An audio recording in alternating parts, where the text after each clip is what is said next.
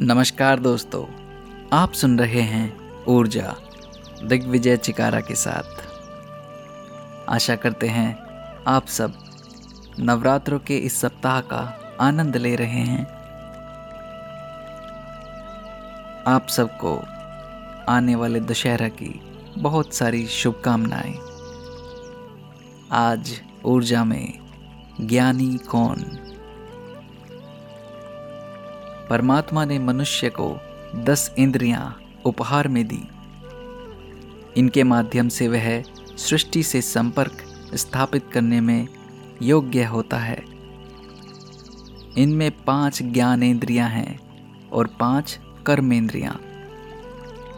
पाँच ज्ञान इंद्रियों में कर्ण, नेत्र, त्वचा, जीवा और नासिका है। सुनकर, देखकर।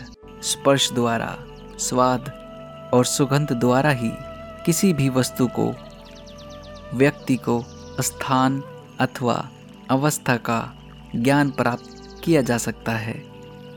ज्ञानेन्द्रियाँ परमात्मा की सत्ता और गुणों का ज्ञान अर्जन करने में सहायक है। ये मनुष्य को परमात्मा से जोड़ती हैं।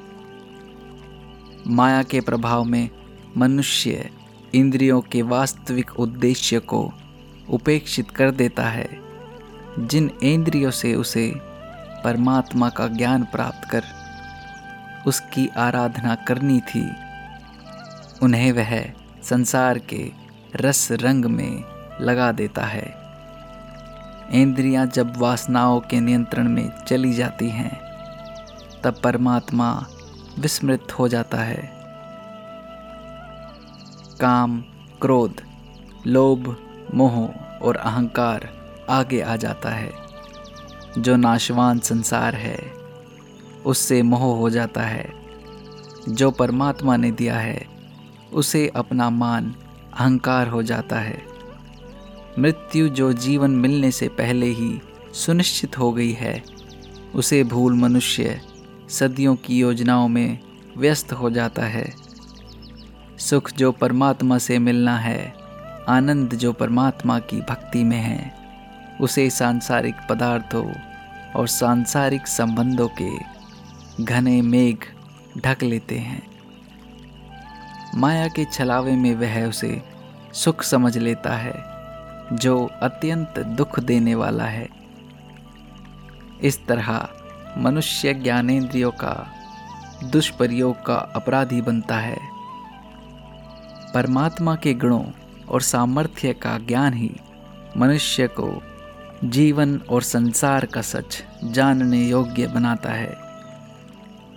यह सच जाने बिना जीवन तो व्यतीत हो ही जाएगा, किंतु एक अंधकार में सुरंग की भ्रमित यात्रा की तरह मानव जीवन के दुर्लभ अवसर को अज्ञान में गवा देना परमात्मा से द्रोह है।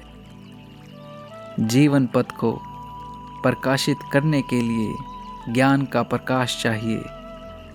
यह ज्ञानेन्द्रियों के सदुपयोग से ही संभव है। तभी जीवन की सार्थकता, तभी जीवन की सार्थकता भी संभव है। डॉक्टर सत्येंद्र पाल आप जहाँ भी ये पॉडकास्ट सुन रहे हैं, हमें लाइक सब्सक्राइब और उसे शेयर करना ना भूलें। धन्यवाद।